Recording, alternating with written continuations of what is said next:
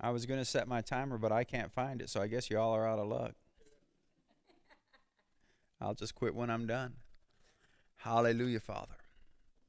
I want to continue um, with the trail that we started last week. We're talking about being blessed. The blessing of God is, if not the central theme, one of the most fundamental themes of the Bible. And uh, last week we started our exploration of what it means. We're nowhere near done because it is such a massive topic. But I want to go over a few verses that we use to establish the fact that in, as believers in Christ, we are beyond the reach of the curse. Boy, I wish the whole world could hear that.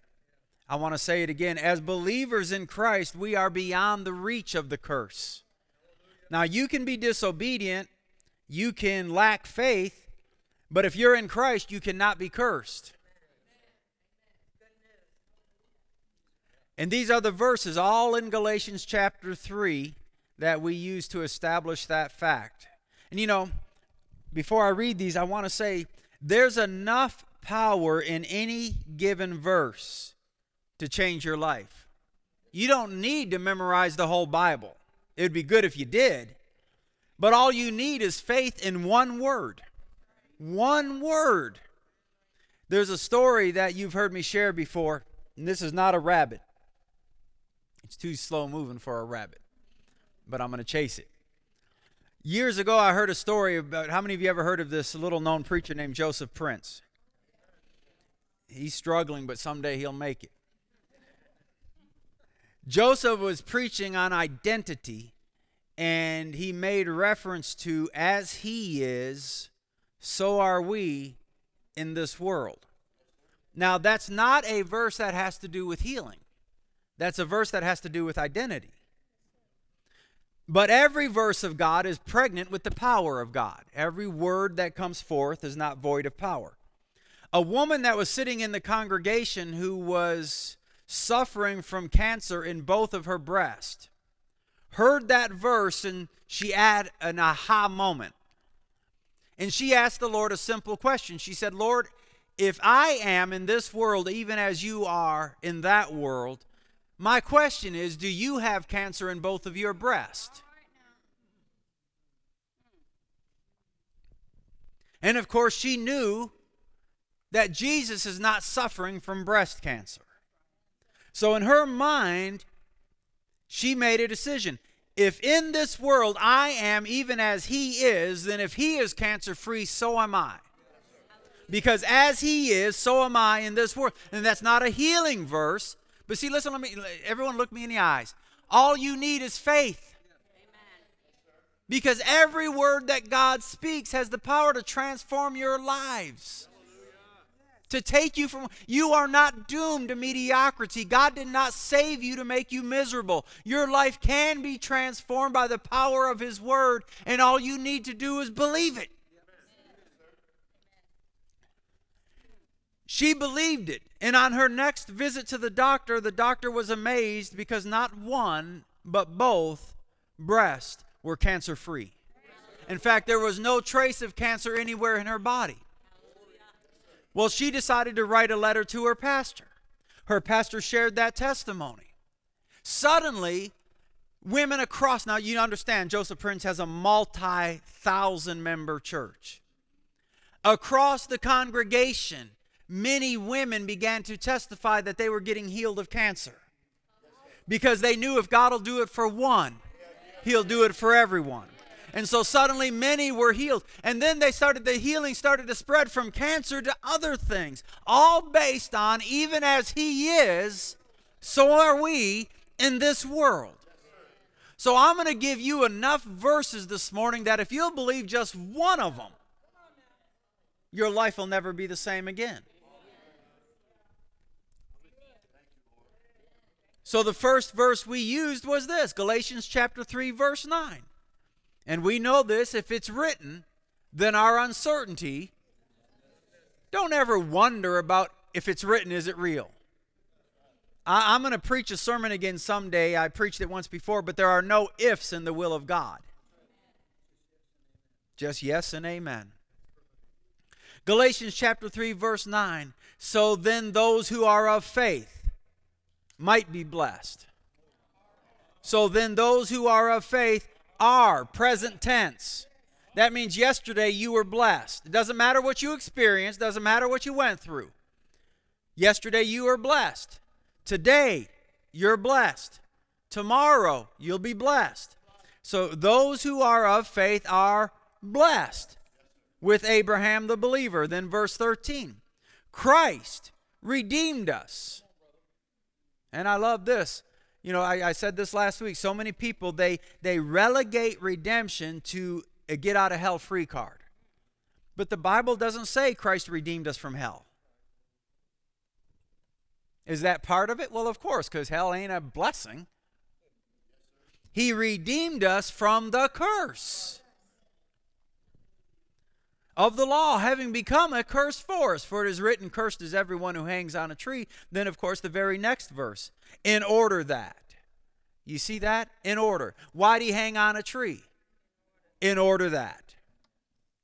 Well, let's keep reading. In order that in Christ Jesus, the blessing of Abraham might come to the Gentiles.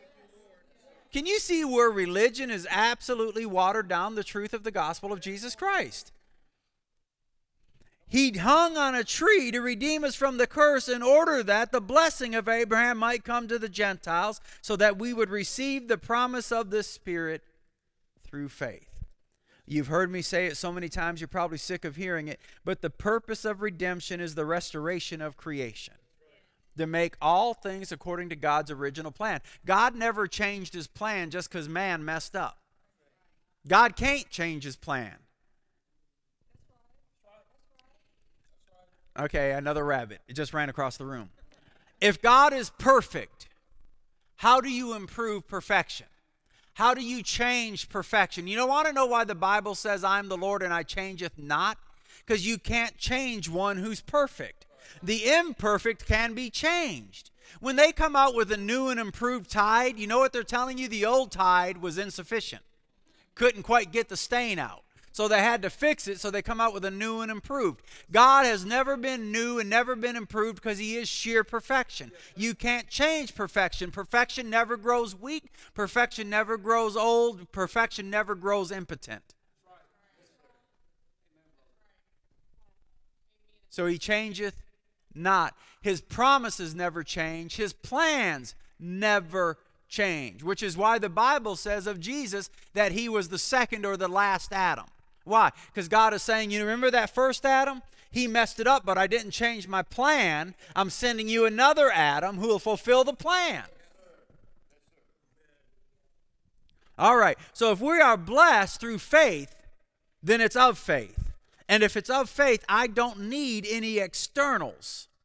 In other words, I don't need to wait to see my environment change in order to believe I'm blessed because it's of faith, not of sight. I can believe I'm blessed when I'm driving a jalopy. Do y'all even know what a jalopy is? Anyone in here ever driven a jalopy? You can be blessed when you're driving the jalopy. You can be blessed when your body aches with pain because it's not about externals, it's about His Word because it's of faith. Is this okay? And so, because the thing is believed is based on the Word of God, nothing else is needed. All I need is the Word to tell me I'm blessed, and that becomes my mindset and my confession. I'm not blessed to do I'm not blessed due to where I am. Is this okay? I'm giving you some word this morning. I'm not blessed based on where I am. If we don't understand this, we end up chasing prosperity. And the church is no different than the world. Most people are busy chasing prosperity. That's why they move from this city to that city, from this church to that church, and seldom, if ever, ask God, Where do you want me? See, we need, as a church, we need to learn to be spiritual and not emotional. So I'm not based due to where I am, I'm blessed due to who I am a believer in Jesus Christ. Now, who we are is blessed. Who you are is blessed. How you live may not be. In Daniel chapter 4, we read the story of a king, and not just any king, a great king. His name was Nebuchadnezzar. Y'all ever heard of Nebuchadnezzar? Yes, Nebuchadnezzar had a seven year spell where he lived in the field and ate grass and spent seven years living like an animal. Y'all know the story? What you may not know is this he was living like an animal, but the whole time he was still the king. Selah. Shun Diliandai. He was king the whole time he was eating grass. What he was going through didn't alter who he was. In the church, we have kings and queens in the kingdom of our God living like beasts. That doesn't alter who they are. But if you don't know who you is, you'll live like someone else. You following me? When Nebuchadnezzar came to himself, he became king again. He had already he'd always been. How many of you remember the story of the prodigal son? The son yearned to eat the food that the pigs were eating. The whole time he was a son of a wealthy father. But he lived a life that wasn't true to his identity. That's what we call having an identity crisis. And most Christians live lives of one identity crisis after the other because they believe the lie about who they used to be, they still are. And they negate what the Bible says that if you're in Christ, old things, plurality, old things, meaning everything connected with the old. That's dead, that's gone, it's buried. And behold, take a look, ponder upon, all things are made new. So it doesn't matter where you come from, it doesn't matter your gender, doesn't matter anything else. You are the blessed of the Lord. If you're in Christ, you're blessed. Amen. Now, when that becomes your reality, it'll change your circumstances. Is this okay this morning? Hallelujah, Father. In Galatians chapter 2, listen to this. Galatians chapter 2, verse 21. You can be blessed, but live like you ain't. You listen, you can negate the truth of who you are by unbelief, disobedience, and or tradition. But just because you negate the truth, you don't do away with the truth. You just are not benefited by the truth. You following me? In Galatians chapter 2 verse 21, in, in many translations Paul said, "I do not frustrate the grace of God." In the New American Standard, it says, I do not nullify, and I like that better. I do not nullify the grace of God. Now, in this particular setting, what Paul was saying is if I try to live according to the law and find my righteousness and my salvation in the good things that I do, I nullify grace. To the word nullify means to make void and powerless. Now, those who are trying to be what they already are and they're trying to become it by works, they're nullifying what grace would do in their lives. They, they don't nullify grace itself, they just don't benefit from it. Right? If Paul said, I do not nullify grace, that means it's possible to nullify grace. It ain't smart, and we don't want to do it. Because listen to me, grace can accomplish in one moment what you can't do in a thousand years of labor. If we'll let grace operate in our lives, God will promote us and increase us, increase us and bring us into places we never thought we could occupy. How do we cooperate with grace? By finding our identity in it. Right? So if if the hmm, if the Bible says we're blessed and the confession of our mouth is that we're something other than blessed, then we are nullifying grace. Don't want to do that. Listen to this believe who you are and be who you are. This is all, this isn't my sermon yet because I'm going to be preaching on blessed to flourish, but I'm working my way there. Deuteronomy 28, verse 3. How many of you know this is in the Bible? Deuteronomy 28, verse 3.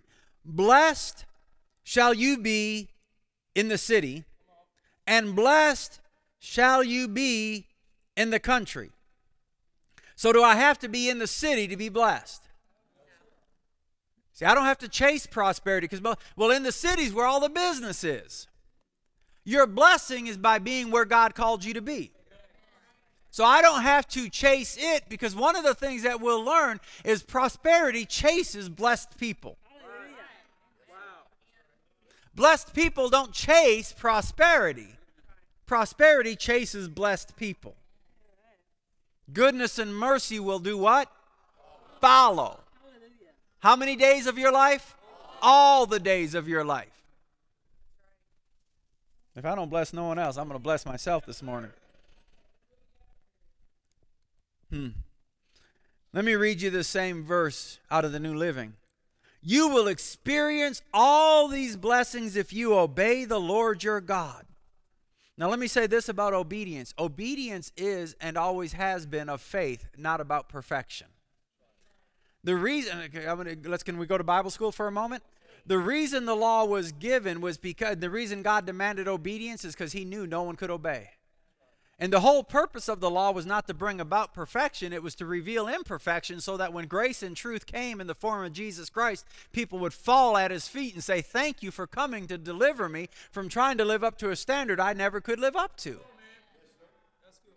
So obedience has always been of faith. You've heard me say this before. It's always been about loving God enough to trust God and trusting God enough to obey God. So when the Bible says obey the Lord your God, it's not talking about perfection, it's talking about faith. Is this okay? How many of you have faith? Then you qualify. In fact, we know this that the Bible says it's not about us doing it because in Him, some of the promises are yes and amen. All of the in him all of the promises are yes and that divine yes results in my hearty amen. amen. So I can't read not in Christ I can't read not one promise and say that doesn't qualify for me. And neither can you. Because in Christ we qualify for every single one of these promises. Y'all here this morning? You will experience all these blessings if you obey the Lord your God. Verse 3 Your towns and your fields will be blessed, your children and your crops will be blessed, the offspring of your herds and flocks will be blessed. Do these sound like promises to you? Your fruit basket and your bread boards will be blessed. Wherever you go, and whatever you do, you will be blessed. If we believe just one of these promises, we'd be blessed. See, for so long, you, wonder where I come up with some of these Jimmyisms. For so long, we've allowed limited men who have limited God to limit us by their opinions, their suppositions, and their judgments. We listen to people with PhDs explain the Bible away and tell us why that's no longer true. No wonder Brother Hagin used to say PhD stands for post hole digger. I don't need an educated man to tell me why God ain't God no more. I need someone simple enough to believe the Bible and say, This is what the Bible says. Let every man be a liar, but God will always tell the truth because in him there is no variableness and there's no shadow of turning. No matter what your field is, it's blessed. Now, if you and I, is this okay? If you and I live in an agricultural environment, what is a harvest to a farmer? Payday. So, no matter what your field is, it's blessed. In fact, there is a verse in the Bible that says, He will abundantly bless whatever you put your hands to. If you're a trash collector, whatever you put your hands to, that's a vehicle God can make you rich collecting trash.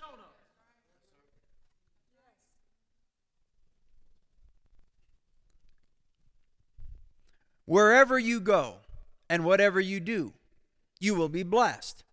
Listen to this the Lord will conquer your enemies. The Lord. The Lord. No wonder you and I are commissioned and commanded by God to pray for those who abuse us and despitefully use us. Because if they knew who they were making an enemy of, they wouldn't do what they be doing. So you and I don't need to retaliate. We don't need to sink down to their level and come out of our high tower in order to fight with ground dwellers. You following me? They might aggravate, irritate, and frustrate, but don't become like them. Because if you'll hold your peace, the Lord Himself will fight your battles. And this is what the Bible says right here the Lord will conquer your enemies when they attack you. They will attack you from one direction, but they'll fall over themselves trying to get away from you and scatter in seven directions. I like this, verse 8. Remember, this is all, I'm just establishing today's teaching. The Lord will guarantee. I just got to stop and let that sink in right there. The Lord will guarantee in other words, he's saying, I'm going to stand behind this. In order for the blessing to fail, I have to fail. In order for the blessing to not be enough, you must encounter an enemy that is so great, I'm not enough. And until you encounter an enemy greater than God, until you encounter a darkness that's greater than light, until you encounter a sorrow that's greater than joy, then you've never encountered anything that you can't overcome. Because he said, I'll guarantee the blessing. I'll stand behind it. And listen to me, I'll make it good. All I'm asking of you is to believe my word is enough. My word is sufficient. Hmm. The Lord will guarantee a blessing on everything you do and will fill your store, listen to this, houses. Houses is, is, is, is. Meaning one ain't going to be enough. I'm going to fill your storehouses with grain. The Lord your God will bless you in the land he is giving you. When the blessed of the Lord obey the Lord, prosperity chases them. Everyone say this out loud in faith. I am the blessed of the Lord. That ought to be on the forefront of your mind. Every morning when you wake up, you ought to say, I'm the blessed of the Lord. Every time you encounter an obstacle, a complexity, a problem, a lion, a bear, a tiger, oh my. Whatever it is you encounter, the thing that ought to be the first thing that comes to your mind, not is, oh my God, what am I going to do? It ought to be a bold confession of, I am the blessed of the Lord. When you stand in front of the problem, your proclamation is, I'm the blessed of the Lord. When Goliath comes and says, I'm going to take you out, you ought to look him square in the eye. He said, Look down here for a minute, bro. Do you know who I is? I'm the blessed of the Lord. The blessing of God upon your life will make you bold. As bold as a lion. But we need to know no matter what we're going through, no matter what comes against us, I told you the blessing of the Lord does not negate the need to walk by faith. You'll still have to walk by faith. You'll still have trials and tests and temptations, but you'll have victory in every single circumstance.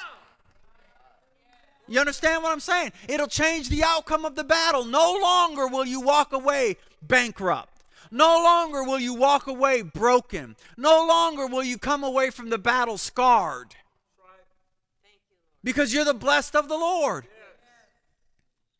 And when you're the blessed of the Lord, you're unstoppable. There's no city, that can withstand you, no enemy that can defeat you, no darkness that can overcome you. Hmm. No wonder the Lord repeated it over and over and over again. So many ways. Listen to this.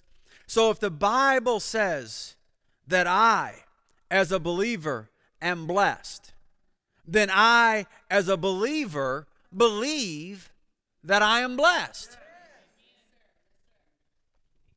Let me, let me say something, okay? Can I just keep it real for a moment? If the Bible says something and you don't believe it, and I don't care why, how you justify. If the Bible says something and you don't believe it, you are an unbeliever. If the Bible says God is love, and you think he's a God of hate because of tradition and what your previous pastor taught and what grandpa taught and grandma taught, then you, my friend, are a unbeliever. If the Bible says something of you and you won't believe it because of what you've been through or where you come from or what you've experienced, I love y'all. But I say the same stuff to myself when I'm looking in the mirror. Do you know how many times I've looked in the mirror and say, Jimmy, you better straighten up, boy, because you're acting like an unbeliever? Because the Bible has called me blessed. But because of, see, you think you're the only one that's gone through hard times? Please. I could tell you stories of what I've been through that would make you cry. And I know you could do the same for me or to me. But see, that's not relevant what the only thing that's really relevant to you and I is what he says. Yes, because that walking by faith means I'm walking by every word that proceeds from the mouth of God. And if God says I'm blessed, I step out of my house in the morning declaring for all the world to hear, I am the blessed of the Lord and I am going somewhere to do something great. My days of mediocrity are over. My days of misery are over because I'm no I'm not Nebuchadnezzar anymore. I'm not a king's kid eating grass. And I know that's healthy. But it still tastes bad. But I'm no longer going to live like an animal. Because if I'm a child of the king and the king has pronounced a blessing on me, then I want to explore just how far this blessing goes. Are you, are you all with me? We're going to do this journey together. Let's see what the blessing of the Lord. And oh, I got to hurry up because I want to show you in the Bible where it doesn't matter what your setting is, it doesn't even matter what your age is. If the Bible says I'm blessed, then I believe I'm blessed. My belief alters my behavior.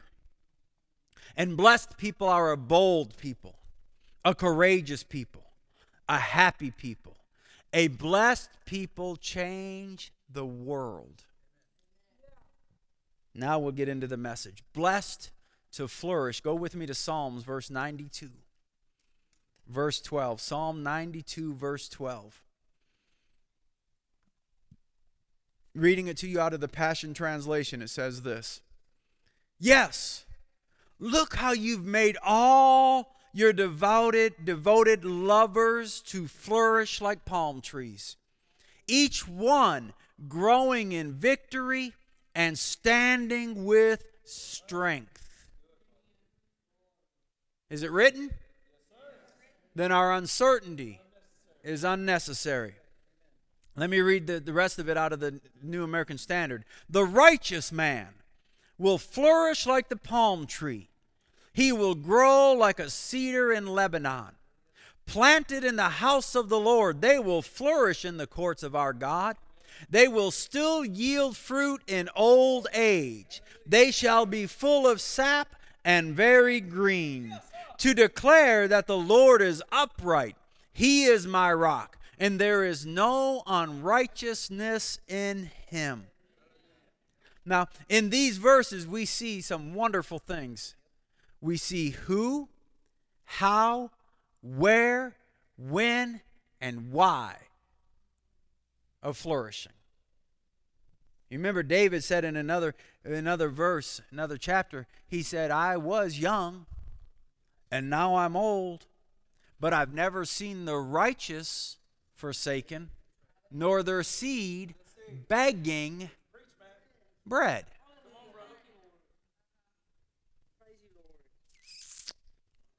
Now, in the Bible, there are two types of righteousness revealed. One is really no righteousness at all, yet it's the majority. It's self righteousness. It's a righteousness that people derive from the uh, supposed good that they do. Paul said this about those. He said, You know, I, I bear record of them that they have a great zeal for God. There's no doubting they love the Lord, but they don't base their walk on, with Him on knowledge. So they go about seeking to establish their own type of righteousness, which the Jimmy Miller version says is no righteousness at all. They're seeking to establish their own brand of righteousness because they're ignorant of God's way of making men righteous. That's self righteousness. Paul said this in Philippians chapter 3. He, he said, That I may be found in him, not having a righteousness of my own derived from the law, but that which is through faith in Christ, the righteousness which comes from God on the basis of faith. So when David, even though this is Old Covenant, David understood grace better than most modern day grace preachers. He had a revelation of grace. So you'll find in his writings, most of the Psalms weren't based on the law. In fact, David would really have very little to do with the tabernacle of Moses. I'm taking y'all back to Bible school. David built what they called the tabernacle of David that operated at the same time but apart. When we read about entering his courts with thanksgiving and praise, that was the tabernacle of David. Because you entered the tabernacle of Moses and you didn't say nothing. You come into the tabernacle of David, that's when you were dancing like crazy praise. So both were operating at the same time, and David's was prophetic of Jesus. So when David's talking about righteous, he's not talking about righteousness of the law. He's talking about righteousness that is imputed, just like Abraham's, by faith. I need you to understand this because you and I need to understand that you can make it on your own, but you will struggle and you will toil and you will suffer trying to get ahead. But the blessing of the Lord, it maketh rich and he adds no sorrow to it. Seek ye first the kingdom of God, and all of the things that the Gentiles go running after will be added to you. There's two ways of doing it. You can do it your way, have at it. Or you can do it God's way. And you can have your cake and eat it too. And it's gluten free. No calories. Yet it tastes really good. I ain't talking about cake because I'm still on my fast. Now, when we talk about righteousness, something else we need to understand that as righteousness operates in our lives, there's two works of righteousness, and this is really important to understand because people get tripped up. There's the righteousness that results in justification, and there's righteousness that results in sanctification. Justification is instantaneous. When you give your life to Jesus Christ, you are instantly justified. Now, sanctification is a process. Justification changes your nature, sanctification changes your circumstances. The day that you gave your life to Christ, outside of your spirit, nothing changed. If you drove to church, let's say you got saved at church, maybe you got saved in a bar room, I don't know, bathroom. I know one man gave his life to Christ on the toilet. You can get saved anywhere you call out to him.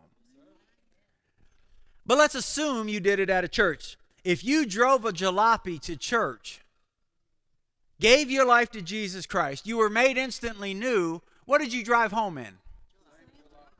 You were a new man in an old car.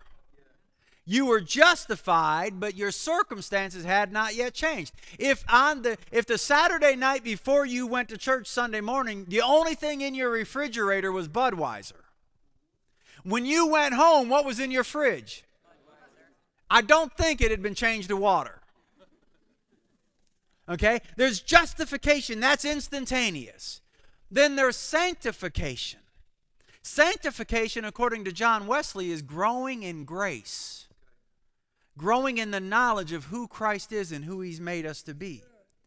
That's a process. But as we grow in grace, and the proof of sanctification is not religiosity, it ain't about beehive hairdos and black suits. The proof of justification is that you finally learn how to walk in love. When you walk in love, no matter what the provocation is, we know you sanctified. Now, as I grow in the knowledge of grace, I know who He is, who He's made me to be, and how great His love is for me. That begins to change my externals. You okay? So there's there's two works. They're distinct, but they operate in the same soul at the same time. One is instantaneous, and the other one we grow. Listen to what Peter said. Is this okay this morning? I'm trying to help you. Second Peter says this, but grow in the grace and knowledge of our Lord. Grow in the grace and knowledge of our Lord and Savior. You seeing that? Now go with me to 3 John. 3 John chapter 1 verse 2 we're still talking about who will flourish. Beloved, I pray that in all respects you may prosper and be in good health, just as your soul prospers. Not your spirit. Your spirit's made righteous, as righteous as you'll ever be, the moment you gave your life to Christ. But in your soul, your emotions, your mind, your intellect, and your will, you grow in the grace and the knowledge of our Lord Jesus Christ. And as your soul becomes prosperous, so does your externals. Why? Because you quit thinking like a poor man, you quit thinking like a sick man, you quit thinking like a minority, and you start thinking like a majority. You start thinking all things are possible for you and that everything you put your hand to will prosper. And your expectation in life is no longer misery, your expectation in life becomes victory. Yeah. Why? Because I used to be broke, but I ain't broke no more. I used to be sad. I ain't sad no more. I used to be sorrowful. I ain't sorrowful anymore. I used to be diseased. I ain't diseased anymore. Amen. What are you now? I'm the blessed of the Lord. Is, is this okay? Just as means at the same time and at the same level. God's design is that we grow in grace and knowledge we increase in resources so that we always know what to do with what we have. I said to you last week, one of the greatest benefits to the planet Earth is a righteous man or woman with unlimited resources. One of the greatest tragedies on earth is an unrighteous man or woman with great resources. There's no there's practically no limit to the evil they can do. The antidote to an evil person with great resources is not a devout, broke person. See, we got to empty ourselves of religious thought. We've all thought all I need is that little corner. Not if you want to change the world, not if you want to touch the nations. The antidote to an evil, unregenerate person with great resources is a kingdom minded, righteous man with great resources. Everyone say, I am blessed to flourish. Mm. Where was I? Okay, how shall they flourish? Like the palm tree which is constantly green and flourishing, and like a cedar, which is thick and strong. Where shall they flourish? In the courts of our God. This is the place where fellowship is and where God's words are heard. When shall they flourish? Their whole life, even into old age. They shall still bring forth fruit, full of life and very green why are they to flourish? To show that the Lord is upright and good. You know, the Bible says that your life is an epistle, known and read of men. What is the story of our life saying about our God? There is a universal longing at the core of every human heart It's a desire to thrive, for blessedness. Designed for. Cre- listen to this. Creation as God intended was in a state of flourishing. In the garden, there was no death. God doesn't delight in death. In the garden, there was no decay. You know, there wasn't one tree fallen over, rotting in the garden. There were no dead rose bushes, which is proof I wasn't there. Because I have an uncanny ability to kill healthy plants. No, that's not the confession of my mouth anymore. It's been my history, though. I've killed indestructible plants. I'm proof you can kill a plastic plant. But the confession of my mouth now is everything I touch flourishes. Amen? It's all about change. In the garden, there was no decay. God doesn't delight in decay or ruin. Listen to this God finds no joy in failure, fatigue, and frustration. He delights in prosperity. It's in the Bible. Once again, I, am tired of people explaining away why the Bible isn't so. You see, because you know what religious people want to do? They want to make God in their image so that they can justify their misery, their poverty, and their ignorance.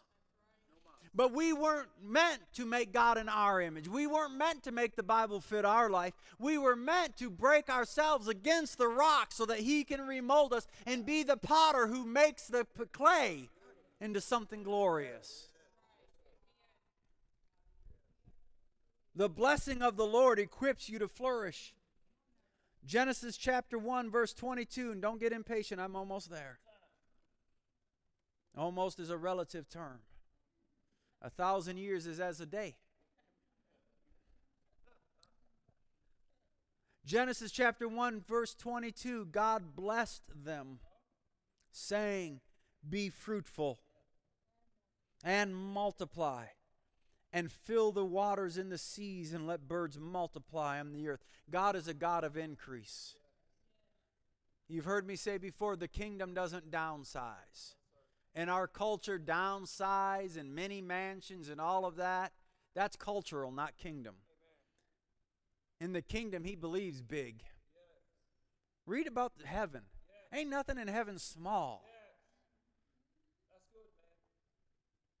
Well, Pastor, that's heaven. Our Father, who art in heaven, hallowed be thy name. Thy kingdom come, thy will be done on earth as it is in heaven. Well, you know, Pastor, that has its limits, says the small minded, ignorant person. What are the limits? Where did Jesus put limits on that? Did he not say, Thy will be done? Did he say part of his will? Did he say only the religious, spiritual side of his will? No, he said, Thy will. What is God's will? Read the word and find out. It's God's will that none perish. It's God's will that you prosper and be in health. It's God's will that your soul prosper. It's God's will that you flourish. It's God's will that even in old age you're green and full of sap and you're producing fruit. What is God's will? It ain't what the majority has said it is. Being fruitful means bring forth increase, to grow, to flourish. Now jump down to verse 27, Genesis 1. God created man in his own image. In the image of God, he created him. Male and female, he created them. Verse 28. And God blessed them. This is right after creation. This is the reason why I say the blessing is your natural state. There's no longer some war between the curse and the blessing. Look at me. In the book of Genesis, you will not find it written, Behold, I've set before you today life and death, the blessing and the curse. That ain't in Genesis. That's after sin. Before sin, you never find the curse mentioned. Hello? Before sin entered in, you never find God saying, and God created them and said, I bless you and I curse you. You choose which one you want. No, it said, God bless them. As soon as they opened up their eyes, they opened up their eyes to blessing. The blessing is your natural state. In the war, put it away. Proclaim victory over death. Proclaim victory over the curse. For Christ has redeemed you from the curse of the law, having become a curse for you. Yes. Hallelujah. Thank you, Lord. You have more in common with Adam in Genesis than you do the Jews in Egyptian slavery. Thank you, Lord. Hallelujah. Glory. We find our theology in the Old Covenant. No, your theology ought to come from the New Testament. The stories and the life lessons are in the Old, but your identity is in the New. I'm not a slave trying to get out of slavery. I'm not struggling. I got to renew my mind to understand I'm the redeemed of the Lord. I've been translated out of the kingdom of darkness. That means the kingdom of darkness, with all of its ill and its wickedness and its sin and its sickness, no longer has an influence in my life. This is the reason why Paul said, I consider myself dead to that. Do you know how many dead people get the flu? Do you know how many dead people are worried about the coronavirus? How many dead people struggle with poverty? How many dead people are stressed out? Paul said, I'm dead to all those things, but I'm alive to Christ. To me, to live is Christ. To live is Christ. And Christ in me is the hope of glory. Look at your neighbor and say, Wake up. But I ain't talking about cultural woke.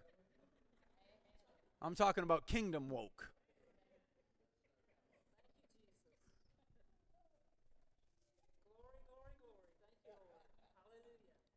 God bless them.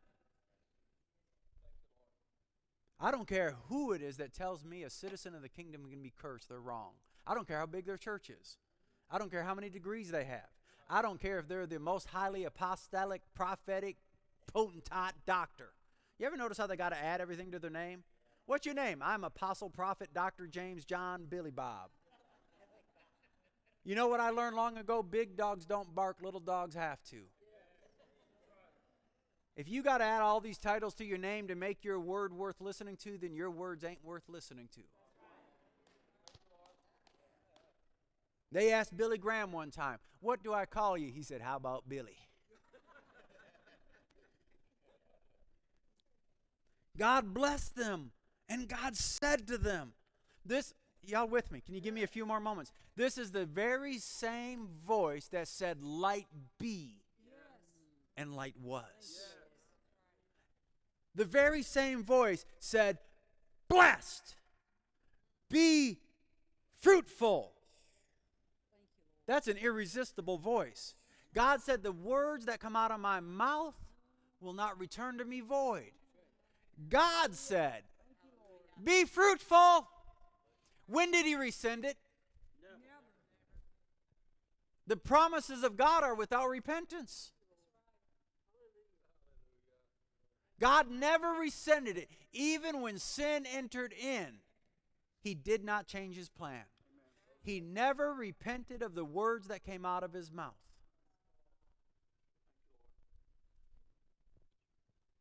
I had someone ask me one time, Pastor, why do you always preach like that when people are missing? Because I don't care who's here. Or should I say, let me rephrase, I don't care who's not here. I learned long ago just to preach to those who are. God said to them, Be fruitful and multiply and fill the earth and subdue it and rule over the fish of the sea and over the birds of the sky and over every living thing that moves on the earth. Verse 31, still in Genesis 1. God saw all that he had made, And behold, God, listen to this. God looked at a garden that was flourishing, a man that was blessed, and he said, Now this, bro, is good. It is good for you to flourish. This is God's opinion. It is good for you to be blessed. It is good for you to have a good home, a good car, to be in health, have prosperity. It is good for you to be blessed, to flourish. That's what God said. And when it's all good, it ain't all bad. Think about that. That's kind of deep. I like that myself. When it's all good, it ain't all bad. Trying to wrap this up. To flourish, listen to this. To grow, to thrive, to prosper, to do well, to develop, to increase, to multiply, to spring up, to shoot up, to bloom, to blossom, bear fruit, burst forth. This is what you are blessed to do. You're blessed to spring up, to shoot forth. There's no more boundaries, no more borders. Don't tell me about a glass ceiling or don't tell me what you can't do because of your skin color. Because I'll tell you what you can do because of your kingdom. Kingdom trumps ethnicity. Kingdom trumps gender. Kingdom trumps background. And I'm not making a political speech because it ain't about a man unless that man's name is Jesus Christ. The most important thing is that you're a citizen of the kingdom, and now all of the promises have a divine yes. What is the opposite of flourish? And I will hurry this up, even if I got to finish up next week. The opposite of flourish is to die, to wither, to decline. This is why I believe in all of my heart. None of us can stop ourselves from growing old, but we certainly don't got to grow decrepit. We don't have to. Listen to this. This is what the Master said in John 15. When your lives bear abundant fruit, you demonstrate that you are my mature disciples who glorify my Father. Even Jesus was saying, Listen, I'm giving you the ability to do what they were supposed to do in the beginning. When your lives bear abundant fruit, you reveal that you're my mature disciples and you glorify my Father. God wants you to flourish. Everyone say that. God wants me to flourish. God takes no delight in your misery. God takes no delight in your pain. Say it again God. Selah, think about that. God, He wants you to flourish. He withholds no good thing.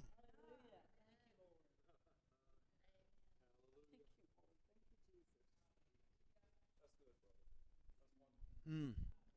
Listen, I'm going to wrap this up. When we serve other people with our God given gifts, talents, time, resources, we help them flourish. Because flourishing is never just about me, it's about us. We are meant to flourish as a community of kingdom people.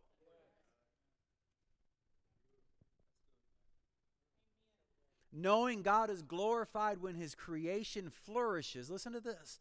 We work for the flourishing of others out of a gratitude and a desire to spread His glory throughout the earth. So, what does flourishing look like? It's when the wilderness becomes fruitful, it's when justice dwells, it's when righteousness abides, it's when people live peacefully. Flourishing is happiness, it's joy, it's a fullness of life, it's wholeness, it's abundance. Flourishing seeks the welfare of the city, not its destruction. It promotes the common good, it radiates God's kingdom on earth. Flourishing is a thriving farm, a booming city, a cure for disease, a new technology, a beautiful song, a vibrant street mural. It's a loving family, it's a fun friendship, it's a deep relationship with God. It's living as an image bearer of our Creator. Flourishing means becoming everything we were created to be. Nowhere in the Bible are we granted the right to retire from life and play golf until we die. And if you've ever played golf, you would know why. We are all commissioned by God to engage in good works, to keep bearing fruit. Now, the fruit you bear isn't for you, it's for others. An apple tree produces apples, but apple trees don't eat apples. Fig trees produce figs, but fig trees don't eat figs. No wonder the only place in the Bible that it says, you ask and you have not. Because there's other places in the Bible says, ask whatsoever you will, and it'll be granted to you that your joy would be made full. But there is one place where it says, you ask, but you do not have. Why? So that you would, con- because you ask with the motive of consuming it yourself. Apple trees produce apples, but they don't eat them. See, you and I need to understand having a kingdom mindset means I bear abundant fruit, but the fruit I bear is for others to consume. So the fruit I bear, whatever that is, is for you. And the fruit you bear is for me. And our prosperity comes from. You following me? So when I bear fruit and it blesses you, together we flourish.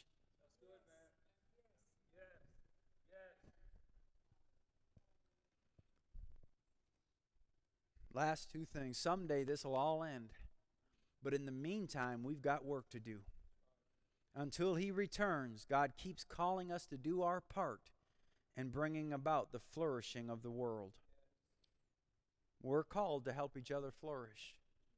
And whether that's by word, by deed, by investment or involvement, you are commanded by God to help me flourish. Bear fruit. Knows I'm hungry. I need what you have. And I'm commanded by God to bear fruit for you. In the days to come, as we, I'm going to show you that the blessing of God is the very first social networking. Facebook is not the first social networking. the kingdom of our God or the blessing of God is because the blessing of God connects us all. It's what binds us together. This is the reason why when we separate from the family of faith, we live as if we were cursed. Because the blessing abides in the community of faith. People that get offended and separate themselves, they plummet. And it's not until they come to themselves and say, you know what, I'm going to go back to where I was eating good. Last verse, and then we'll go. Proverbs 11, verse 28. He who trusts in his riches, not he who has riches, he who trusts in his riches will fall. But the righteous will flourish like the green leaf. Stand to your feet this morning. I hope I gave you something to think about. Yes, sir.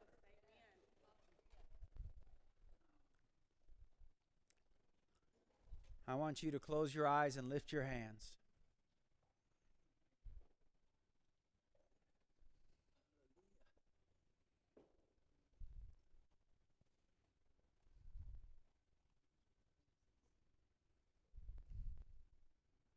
And let's say this together because there are some of you in here, I know this by my spirit. You've been living far below your level. You've been struggling in places you need not struggle, and you've been struggling far longer than you were ever should have.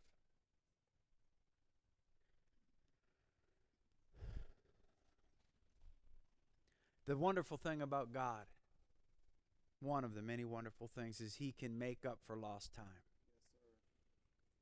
I call it the Amos anointing. He can actually cause it to where the reaper overtakes the sower.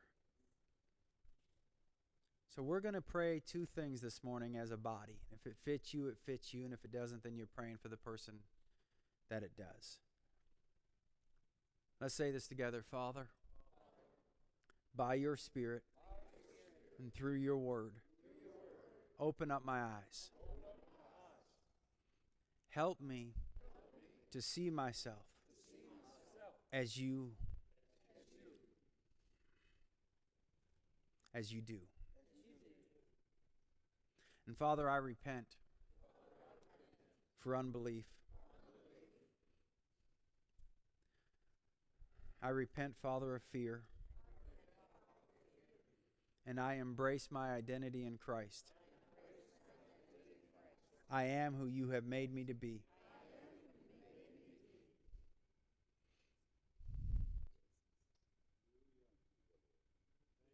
Now, Father, in Jesus' name, I ask you, make up for lost time so that nothing would be missing, nothing would have been stolen, nothing broken.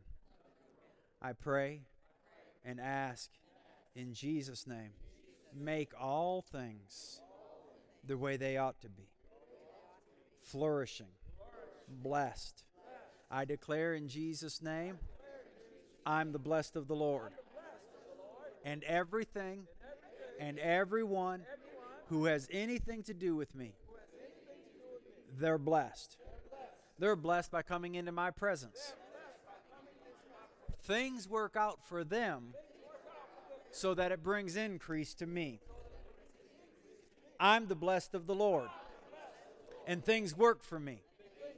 Things prosper in my hand, and I lack for nothing. All of my investments bring increase. I don't lose, and I can't be stolen from. In Jesus' name. Now give him a hand clap as if you believe that. Hallelujah. All right. Greet one another. Tell someone, look them in the eye, and tell them they're blessed and then you're free to be dismissed in Jesus' name.